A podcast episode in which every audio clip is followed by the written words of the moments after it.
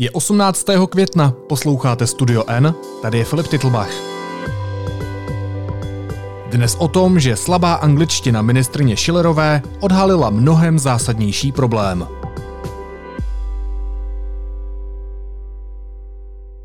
Když hospodářské noviny upozornily na slabou angličtinu ministrině financí Aleny Schillerové, kvůli které podle listu ignorovala klíčové videokonference s ostatními evropskými ministry, reagovala velmi ostře Obyčejná lež, napsala si na Twitteru. V Bruselu hovořím zásadně anglicky, tlumočníka nevyužívám. A novináře logicky zajímalo, kdo lže, ministrině anebo noviny. Dvě české televizní stanice se rozhodly, že ministrině překvapí. Jako první odvysílala rozhovor s Alenou Schillerovou CNN Prima News. Jste připravená, všechno v pořádku? Jo, tak jo. So uh, I'd like to talk about uh, the analysis that, I'm sorry? Can we please talk about the analysis of how European countries are helping the airlines? I'm sorry, what is the problem? V neděli se přidala i česká televize. V publicistickém pořadu 168 hodin jsme mohli vidět, jak reportér zkouší ministrini z angličtiny přímo na ulici. Hi. Hello, Hi there, Madam Sherva. My name is Rafael Ruiz. And I have, very nice meeting you. I just have very few questions. Um, if you, if you bear with me. Is that okay? Mm-hmm. Why did you not personally participate in the video conferences for finance ministers in this EU? A otázka zní, je takový přístup běžným novinářským standardem, nebo už jde o provokaci, která by ve spravodajství neměla co dělat? A není spíš než angličtina důležitější fakt, že se ministrně neúčastní schůzek, na kterých se vyjednávalo o desítkách bilionů korun? O tom si budu povídat s mediálním analytikem Filipem Rožánkem. Filipe, zdravím vás. Dobré dopoledne. A taky se šéfem katedry žurnalistiky na Olomoucké univerzitě Palackého Petrem Orságem. Petře, dobrý den počase. Pěkný den. Tak předpokládám, že jste oba dva uh, viděli obě ty reportáže. Tak jak na vás ten přístup působí, Petře?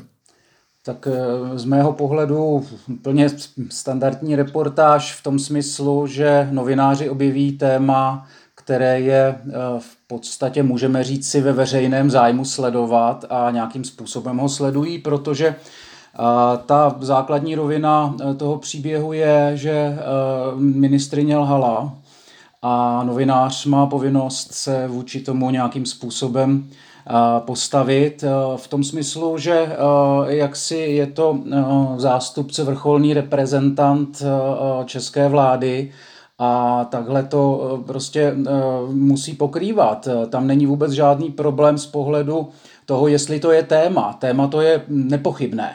Eh, a myslím si, že právě ani tak nejde, to je, ta věc má několik rovin. Jedna rovina je teda úroveň znalostí cizích jazyků, zejména angličtiny členů vlády a to, jak dobře víme, tak nebyla problém, nebo není problém jenom Schillerové, ale byl to problém i ministra vnitra Chovance, a pana premiéra Sobotky dokonce, a řady dalších lidí, tak to je jedna věc, ale myslím si, že tady je podstatnější to, co udělala Alena Schillerová v té reakci. Místo, aby, místo, aby to doznala, že tam nějaký problém je, tak se tak naopak označila tuhle informaci hospodářských novin za lež a a to je, to je věc, která zasluhuje pozornost novinářů bez zbytku. A samozřejmě, a myslím si, že tam je jako nepochybný veřejný zájem. V okamžiku, kdy novinář má nějaké podezření, že, že politik lže, musí prověřit, je-li to tak nebo ne a dělá to samozřejmě prostředky, které k tomu má a když se zaměříme na to, jakým způsobem se to dalo ověřit, tak za stolik možností nezbývá. Filipe, jak to vidíte vy? Myslíte si, že jde o přijatelnou a slušnou metodu, kterou by novináři měli používat a že se to vlastně jinak ověřit moc nedá? Mě trochu vadí, jaká bramboračka se z toho stala, protože eh, ono v průběhu těch posledních dnů se to posunulo více méně jenom na úroveň té angličtiny a zkoušení eh, toho, jak ministrině mluví nebo nemluví anglicky a mm, samozřejmě se to zvrhlo do řady vtipů. Nic proti tomu, ale přece jenom eh, mám několik výhrad. První, spočívá v tom, že víc než eh, jako spravodajství eh, a regule pro spravodajství mi to přišlo ze žánru publicistiky a přišlo mi, že se to posouvá od té původní nosné informace hospodářských novin, že tedy Česká republika nemá adekvátní zastoupení při jednáních v Evropské unii o miliardách z rozpočtu jenom do té jazykové stránky. To je podle mě špatně. Myslím si, že třeba Česká televize v tomhle ohledu odvedla zajímavou práci, když se snažila konfrontovat ministrině Schillerovou třeba v událostech sobotních právě s tím, jestli Česká republika není bytá na tom, když nemá dostatečně silné zastoupení při podobných jednáních.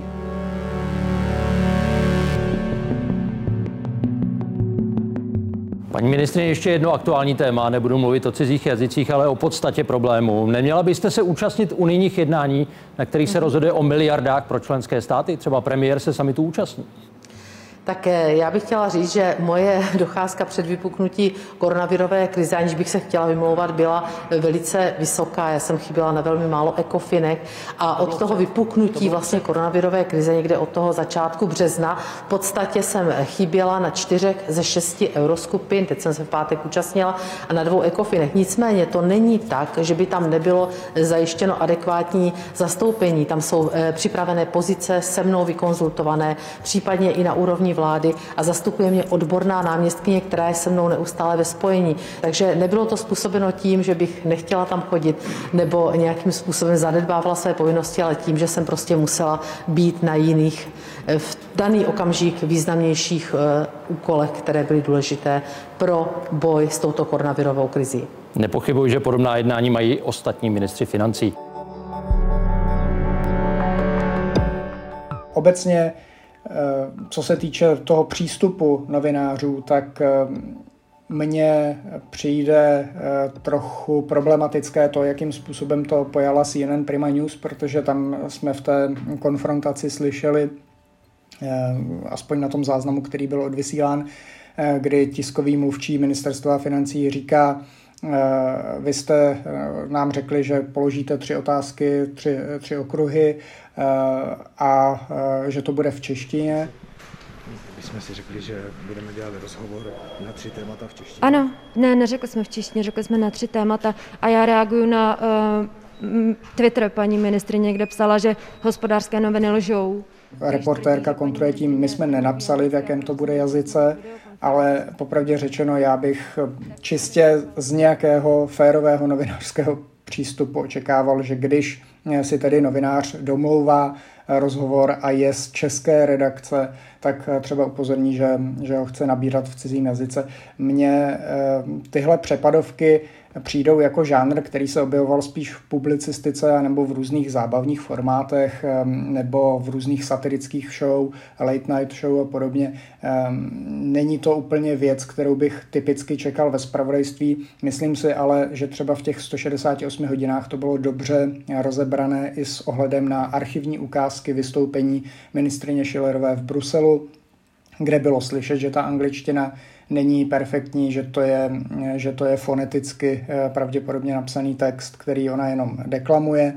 A eh, myslím si, že takhle eh, s tím rozebráním autentických vystoupení to dávalo trošku větší smysl a lepší kontext, než to, co udělala jenom Prima News, která udělala vlastně tu přepadovku zaměřenou na angličtinu. A poslední podotek, který, který k tomu v tomhle směru mám, je, že bych byl velmi nerad, kdyby to skončilo jenom u Aleny Schillerové. Myslím si, že ta novinářská práce by měla být komplexnější v tom, že by se eh, měla zaměřit právě na to, jak eh, vysocí čeští představitelé jsou schopni v zahraničí a v mezinárodních organizacích argumentovat a hájit zájmy České republiky a jestli na to mají dostatečné jazykové schopnosti obecně. Nemělo by to skončit jenom u Aleny Schillerové. Tak já musím pro pořádek říct, že jsem do debaty pozval i zástupce šéf-redaktora zpravodajství České televize Františka Lutonského, který přístup stanice CNN Prima News na Twitteru velmi ostře kritizoval, ale uh, odmítl přijít do debaty s tím, že už napsal všechno, tak já budu alespoň citovat jednu z jeho hlavních výtek. Ve slušné novinařině by podle něj novinář uh, měl informovat ministrně o tom, že ten rozhovor bude v angličtině, alespoň jednou větou uh, předtím, než novinář uh, na toho politika začne mluvit. Tak uh, není to tak, Petře? No tak to je otázka, samozřejmě zase jsme u toho, jakým způsobem to pak chcete zjistit, že jo? No, jo jestli, jestli skutečně se to zakládá na pravdě ta informace o tom, a, e, že ten politik e, mluví anglicky tak, jak mluví, anebo nemluví. Jo, já, a, a zvlášť když ještě pan kolega kritizoval ten přístup CNN, tak, nebo Primy, tak jde taky o to, že je to komerční televize a jsme trošku v jiném, jiném žánru, že jo, než, než u té veřejnoprávní televize. Uh, takže v tomto smyslu mm, je jistě česká televize k tomu má přístup jiný. No nebo měla by mít, ale, ale zase e, to, co bylo na těch 168 hodinách, tak vůbec nevybočovalo. Že? Tam dokonce byl ještě ten člověk, a nebyl to ani redaktor České televize, tak byl ještě dotěrnější. Že? Proč to nebyl redaktor České televize? Proč to byl, proč to byl cizinec, který, který byl najat? To jsem tam nezaznamenal, to, to vysvětlení, takže tím to bylo taky podle mě problematizováno zase z, jiným, z jiné strany. To je možná otázka na vás, Filipe. Pak je právě otázkou, jestli to úplně stejně jako CNN Prima News ve výsledku neudělala i samotná česká televize, protože ve včerejších 168 hodinách, a ano, musíme říct, že jde o publicistický pořad a e, byl tam určitý kontext navíc, se mi úplně nezdálo, že by Alena Schillerová tušila, že má mít nějaký rozhovor v angličtině právě pro českou televizi. Já, jak jsem viděl alespoň ten sestřih, který odvysílali, tak on, eh, ten dotyčný najatý spolupracovník se tam na začátku představil, mluvil na ní anglicky od začátku, s tím, že je to eh, anglicky mluvící eh, novinář nebo řekněme tazatel, kdežto ten rozdíl, na který já jsem upozorňoval, byl v tom, že Lucie Hrdličková se ohlásila jako redaktorka české CNN Prima News tomu tiskovému oddělení. Tam, byl ten, eh, tam je ta niance, kterou já eh, v tom sleduji, že ve chvíli, kdy se představí česká redakce, tak vlastně neočekáváte, že byste se s ní měli bavit eh, v cizím jazyce. To je jedna věc. Druhá věc, která, která s tím také souvisí, Eh, myslím si, že ono se dá celkem jednoduše ověřit, jestli ministrině mluví anglicky nebo nemluví anglicky. Přece když jí řeknete dopředu, že ten rozhovor bude v angličtině, tak ona se náhle za 24 hodin nebo za dvě hodiny nenaučí perfektně anglicky. Ona bude mluvit pořád stejně, eh, i když řeknete dopředu, že ten rozhovor bude v angličtině. Eh, může, může ho odmítnout, je to její plné právo, pak, pak jsou ale důkazy, důkazy z těch veřejných vystoupení, které eh, jsou zaznamenány eh, na plénu v Bruselu a na těch, na těch jednáních. Chyběl mi tam taky trochu v té debatě celkově kontext toho, jestli má pravdu Andrej Babiš, když říká, že tato jednání probíhají i za přítomnosti velvyslance a, a tlumočníka. To byl takový detail, který mě zaujal a ke kterému vlastně nedoznělo vysvětlení, anebo jestli je to tak, jak eh, Ondřej Houska eh, v hospodářských novinách popisuje, že skutečně v některých okamžicích a při těch videokonferencích už tam žádná možnost toho tlumočení není. Eh, čili mě pořád zajímá spíš ta rovina, nakolik efektivní může být vyjednávání ministrině financí. A přiznám se, že když se občas dívám na jazykové schopnosti různých politiků napříč Evropou, tak mě by nepřekvapilo, že by třeba vysoce postavený politik neuměl perfektně nějaký jazyk nebo uměl málo nebo, nebo mu to ujednání, ujednání nesvědčilo ale spíš mě tam v dané chvíli zajímá ten kontext, co tedy je schopen vyjednat a jaké výsledky a zda nějaké měla ta jednání, kterých se Alena Schillerová neúčastnila. V čem nám to tedy konkrétně ublížilo, jaké jsou ty konkrétní dopady ehm, a jestli náhodou třeba její zástupkyně, která tam byla místo ní, nedokázala něco vyjednat. Eh, jestli nám to tedy reálně ublížilo nebo ne, to je podle mě ta informace, která teď hmatatelně chybí v tom prostoru, protože se to celé zvrtlo jenom na ten jazyk a eh, na to, jestli, eh, jestli umí říct Alena Schillerová víc než I don't know, we will see. What Jean-Claude Juncker, the Commission President, has said means that there won't be any tariffs. I think that it is very a bit about. Uh, um, yeah, still not discussing it. To, oh, we will see. Okay. I don't know. Fine, fine, Thank fine. You. Enjoy your day. Thank you. Ještě jednou otázkou zůstanu u těch dvou konkrétních přístupů dvou českých televizí. Vy jste velmi dobře řekli, že Alena Šilerová mohla ten rozhovor odmítnout a to se taky stalo ve včerejších 168 hodinách. Jsme viděli, že reportéři žádali Alenu Šilerovou o rozhovor a tiskové oddělení odpovědělo, že nemá zájem. Děkujeme za nabídku, které v tomto případě nevyužijeme. Vidíte vy, Petře, nějaký rozdíl v přístupu CNN Prima News a České televize? Lišil se nějak ten jejich způsob konfrontace ministrně financí, kromě toho, že na České televizi to bylo odvysíláno v rámci publicistického pořadu eh, s určitým kontextem a že se reportérka CNN Prima News představila česky? No, žádný zásadnější rozdíl, eh, krom toho, že samozřejmě tu eh, ministrini na ulici, na té malé straně, pokud o českou televizi, tak oslovil přímo ten cizinec. Jo? Takže tam bylo zjevné asi i pro něj, že že, že to bude probíhat v angličtině. Myslím, že je velmi, velmi záhy došlo, oč, oč běží, a, nebo nevím, protože opravdu její znalost angličtiny nevíme. A v tomto smyslu mm, to jakoby bylo očekávatelnější zřejmě z její strany, ale jinak eh, ten zásadní rozdíl v tom, eh, v tom nevidím. Jo, naopak, když, když pan Rožánek zmiňoval, že to je jiný žánr, je to publicistika a tak dále, určitě na tom je kus pravdy, že v CNN Prima News to proběhlo pak v normálním spravodajství. To je ale to, co já třeba celou dobu zazlívám české televizi, že v tom hlavním večerním spravodajství se málo promítá to, co investigativní novináři České televize v těch investigativních pořadech e, dělají. Častokrát ty informace, které e, jsou hlavním večerním spravodajství, tak si protiřečí s tím, co pak co pak vyinvestigují ehm, ehm, reportéři Marka Volnera, anebo třeba právě eh, redaktoři 168 hodin. K tomu se ještě můžeme dostat, můžeme se pobavit o české televizi, ale ještě jedna otázka. Novinář Jaroslav Kmenta napsal, že to byl podle něj solidní přístup. On tvrdí, že je čestné poskytnout divákům, tedy voličům, reálný obrázek o fungování politiky. Eh, je to běžný test, který je v novinařině přípustný, pokud to vyžaduje situace, píše Jaroslav Kmenta. A to je asi pravda, pojďme si připomenout, že eh, nejde o žádnou bezprecedentní situaci. Eh, jak sám pan Kmenta napsal, tak před 16 lety novináři testovali ministry, jak bezdůvodně porušují pravidla silničního provozu. V roce 2006 se testovala rychlost tehdejšího policejního prezidenta Husáka. V roce 2009 zase test poslanců KSČM a TOP 09 prokázal, že jsou ochotni vzít milion za změnu zákona. Tak kde jsou podle vás hranice? Co už a jakým způsobem by novináři neměli testovat u politiků, Filipe? A tímto způsobem myslím. Já myslím, že eh, příklady, které citoval Jaroslav Kmenta, jsou svou povahou trochu jiné než ten eh, současný eh, problém nebo ten současný test, protože Zaznělo tam, že testovali ministry, bylo to, bylo to takové plošné, bylo to více jedinců, tady, tady se to soustředí na jednu ministrině financí a týká se to její jazykové vybavenosti a ztratil se z toho ten kontext, co tedy vyjednala nebo nevyjednala, nebo jak jsme byli poškozeni nebo jsme nebyli poškozeni. Když policejní prezident je přistižen při tom, že porušuje pravidla silničního provozu, na které má policie dohlížet, tak je to jednoznačná linka, jednoznačné spojení.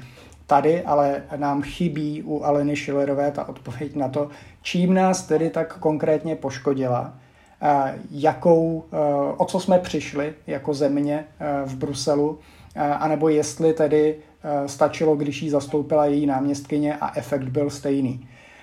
Mně přijde, že testování té jazykové vybavenosti politiků zase tak moc v novinařině běžné není.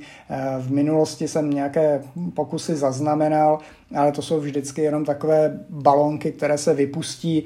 Upozorňovalo se na to u Bohuslava Sobotky při, při jeho schopnostech cizích jazyků, ale to, co uváděl Jaroslav Kmenta, tak to mi přišlo jako příklady, které jsou svou podstatou trochu jiné než to, že, se, eh, že otestujete jazykové schopnosti politika. Myslím si, že testujete-li jazykové schopnosti politika, musíte k tomu nutně dodat i to B, eh, Máli slabý cizí jazyk, znamená to pro nás tohle a tohle a tady jsou konkrétní příklady, jak nás to poškodilo. Zatím jenom víme, že ministrině se neúčastnila klíčových videokonferencí, ale neznáme v tuhle chvíli, jaký je ten hmatatelný finanční dopad nebo politický dopad eh, z pohledu toho rozhodování na Českou republiku. Tak Petře, jak zmínil Filip Rožánek, není spíš tedy důležitější ten následek, tedy že se Alena Šilerová neúčastnila klíčových jednání se jejími kolegy ministry financí, zastupovala ji její náměstkyně, čímž se uh, i podle redaktora Housky z hospodářských novin výrazně snižuje schopnost Česka něco prosadit. Není tohle ta problematika, na kterou by se měli novináři zaměřit a kam jak si upnout svoje síly? No, uh, samozřejmě, že je. Ale, a je, je tam to ale, a ještě bych k tomu dodal, jestli novináři dřív testovali nebo netestovali, eh, byl tady zmíněn Jaroslav Kventa, já protože už jsem taky pamětník, tak zhruba před 20 lety plus minus, možná to bylo i víc, dokonce redaktoři Mladé fronty dnes, tehdy to dělala tuším Johana Grohová, tak testovali uh, rovněž znalost cizích jazyků českých politiků, takže to je taková krátká vsuvka, že to není zas tak úplně neobvyklé i u těch komerčních médií. No ale tady u té eh, ministrině Šilerové a ještě dodejme, že je to také místo předsedkyně vlády současně, což je ještě trošku jak si posunuje eh, to téma trochu dál, tak eh, přístup jak CNN Prima News, tak České televize pak nějakým způsobem reagoval i na to, že Šilerová lhala. Šilerová lhala o tom, co, co je v té, v té své reakci na text hospodářských novin. Jinak samozřejmě, že je podstatné bavit se o tom, co, co je zásadní, to znamená, zdali její jazyková kompetence nebo nekompetence mohla způsobit České republice na mezinárodním fóru nějakou újmu. Uh, vy už jste to řekli, Alena Šilerová není jediným politikem, uh, jehož angličtina není na dostatečné úrovni. Uh, jak právě připomněl redaktor i hospodářských novin Ondřej Houska, tak Miroslav Kalousek umí anglicky snad ještě hůř, Bohuslav Sobotka měl podobný handicap, myslím, že jste říkal i premiéra Petra Nečase. Tak rozdíl ale je, že na těch sociálních sítích se právě oni neholedbali, že s angličtinou nemají žádný problém. A pak je tedy nikdo nenachytal. Tak není právě tohle ten klíč, kdy takovou metodu použít a kdy ne? Není to vlastně správně, že novináři upozornili na lež, Filipe? Uh, ono je to uh, trošku složitější zase v tom, že uh, Alena Schillerová sice v tom tweetu říkala, že mluví zásadně anglicky a podobně, ale Eh, taky se tam trošku eh, promítá interpretace eh, těch jejich slov a to, jaký přístup mohou mít někteří novináři zrovna k Aleně Schillerové. Protože hm, když si promítneme ta její vystoupení v Bruselu, tak striktně vzato, ona tam mluví anglicky, byť čte foneticky napsaný text z papíru. Takže eh, to je zase, zase věc, věc nějaké interpretace. Ale dobře, to je trochu nadsázka. Rozumím, rozumím té podstatě, jestli tedy Alena Schillerová lhala nebo ne. Samozřejmě je úkolem novináře konfrontovat politika, pokud, pokud lže. Eh, myslím si ale, že se to dá udělat různými formami.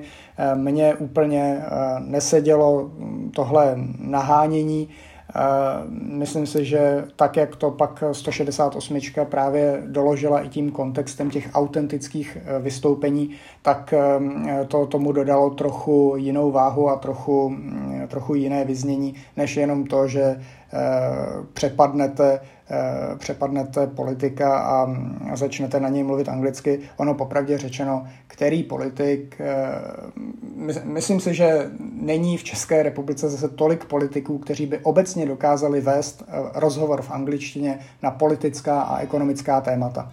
Dobře, tak neměl by vzniknout nějaký velký text nebo soubor velkých textů a velkých dlouhých reportáží právě na toto téma, jak čeští politici neumí anglicky, to znamená, že nemůžou třeba dojednat některé věci, které by mohli dojednat, pak, že by ten jazyk velmi dobře používali, Petře?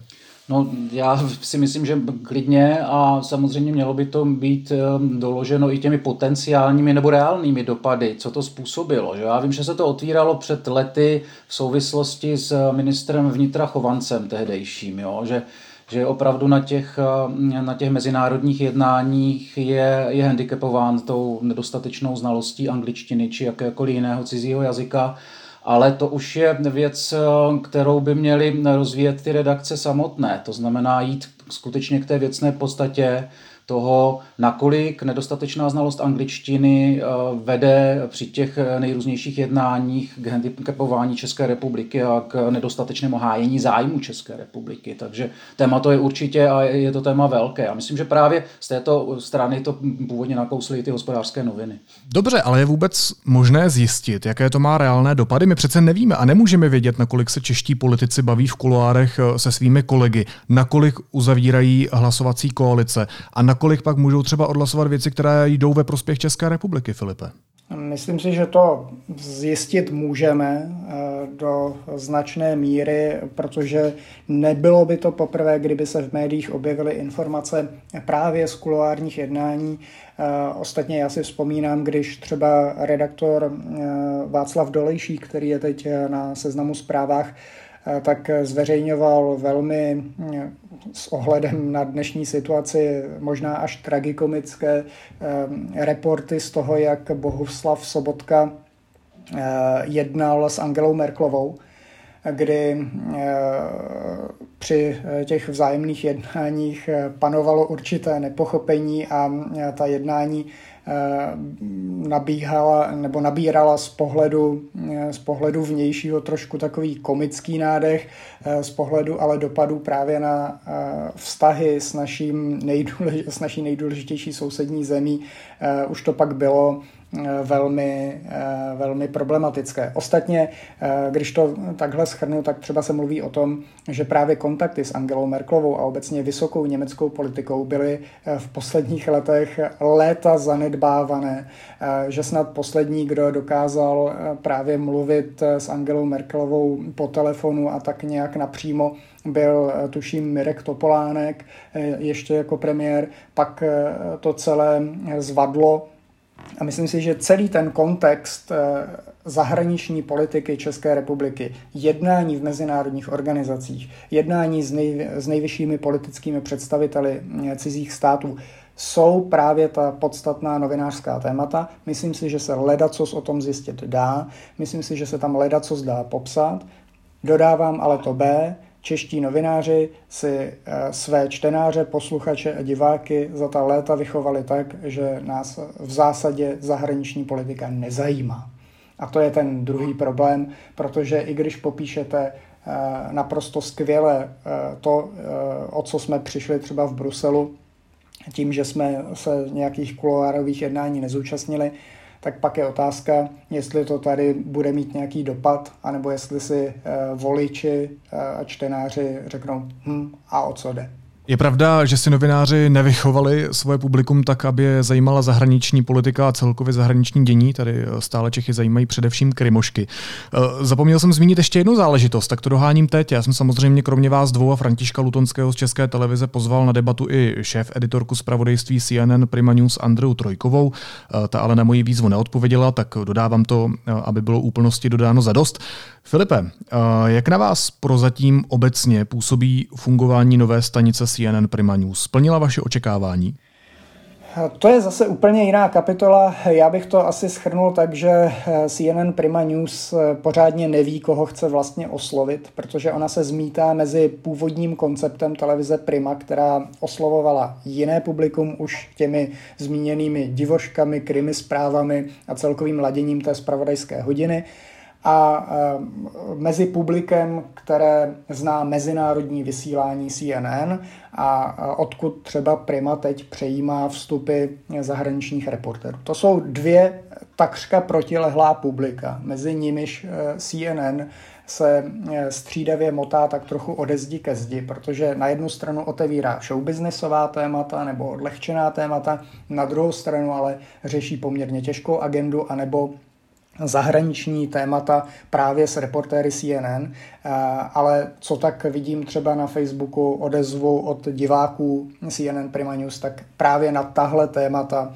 ta cílová skupina, eh, která byla zvyklá na tradiční primu, reaguje docela alergicky a vyčítá teď eh, CNN Prima News, že se dokonce jsem tam viděl takový hezký pojem, že se CNN Prima News skavčila, míněno, že se přiblížila, eh, přiblížila ČT24 a že je teď stejně pro bruselská a pro západní a tak dále.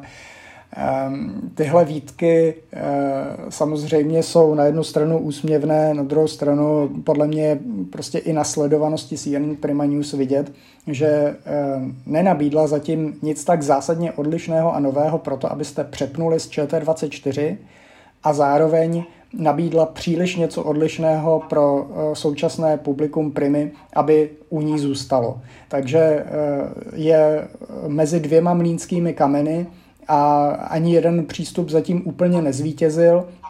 A já jsem trošku na rozpacích při sledování eh, CNN Prima News, jestli teda chce být tou zábavnou komerční stanicí, která eh, zkrátka otevírá spíše lehčí agendu, a nebo jestli chce být tou českou odnoží seriózní mezinárodní stanice, ale uh, zatím sám nemám úplně jasno, proč bych se měl na CNN Prima News uh, skutečně dívat.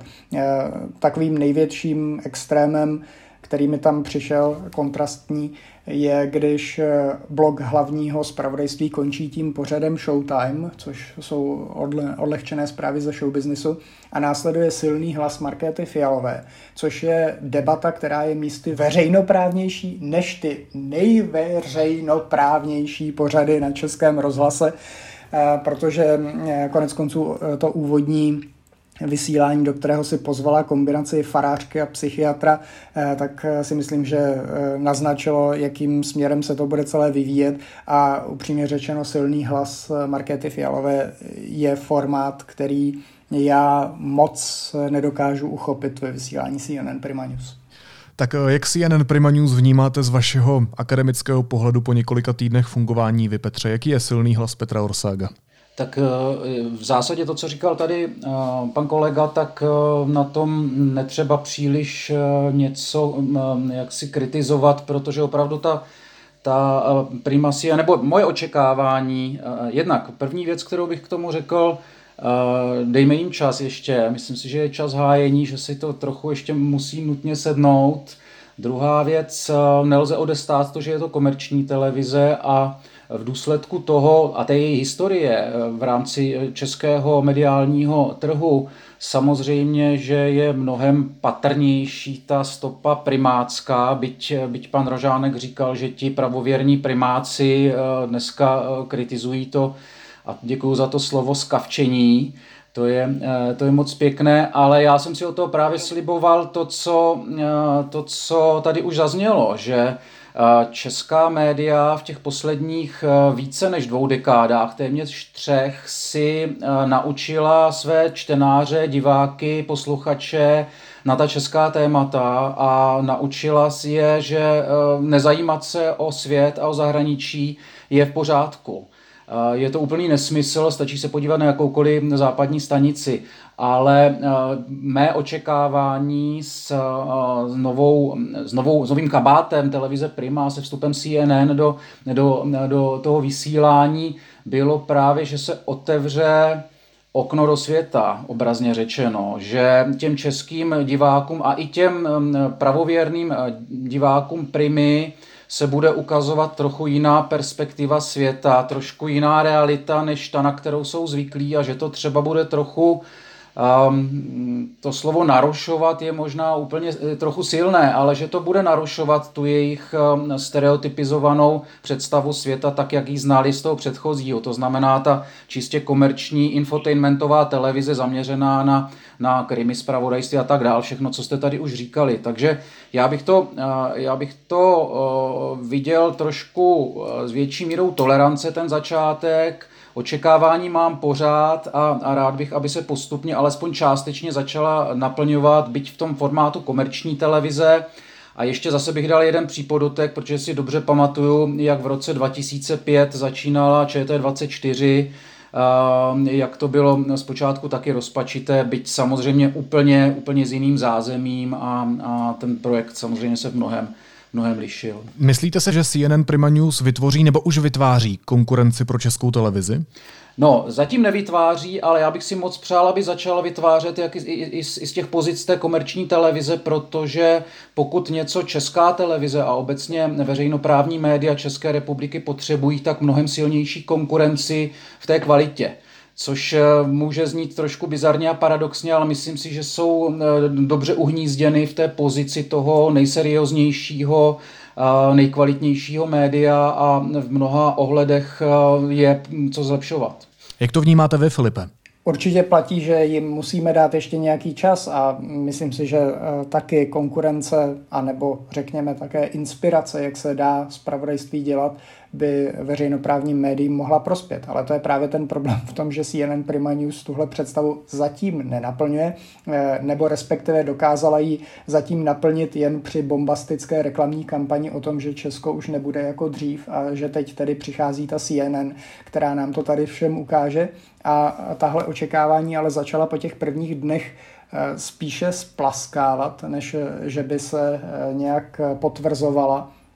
A mně přijde, že eh, formou zpracování, přístupem a podobně, tam, tam nic zase tak inovativního není. Tam, tam je skvělé naleštěné studio, které má spoustu technologií a e, umožňuje kde co, ale já vždycky uvádím ten hezký příklad, kdy se chlubili, jak budou mít úplně jiné počasí, než má česká televize a ve výsledku, když se díváte na počasí CNN, tak jeho prezentace je možná z mého pohledu horší, než je to počasí na české televizi, protože to, že tam máte profesionálního meteorologa, ještě neznamená, že to bude eh, záživnější nebo věcnější nebo informativnější než to, jak to podává česká televize. A ještě jeden takový příklad k tomu, jak kontrastní eh, to vysílání CNN Prima News je.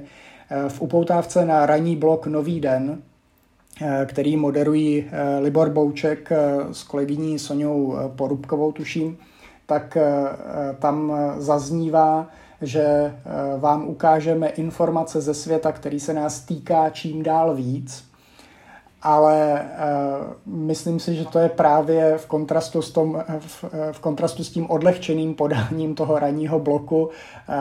A myslím si, že pokud něco raní divák televize Prima neočekává, tak to, že tam bude mít právě vstupy o tom, co se dělo v noci v Ázii, protože to je možná to úplně poslední, co diváka Primy právě zajímá. Filipe, nebojíte se toho, že eh, kvůli CNN Prima News uh, spravodajství české televize tak jako zkomerční, to je opak skavčí, že se začne zaměřovat na naleštěná studia a nafouknutý marketing?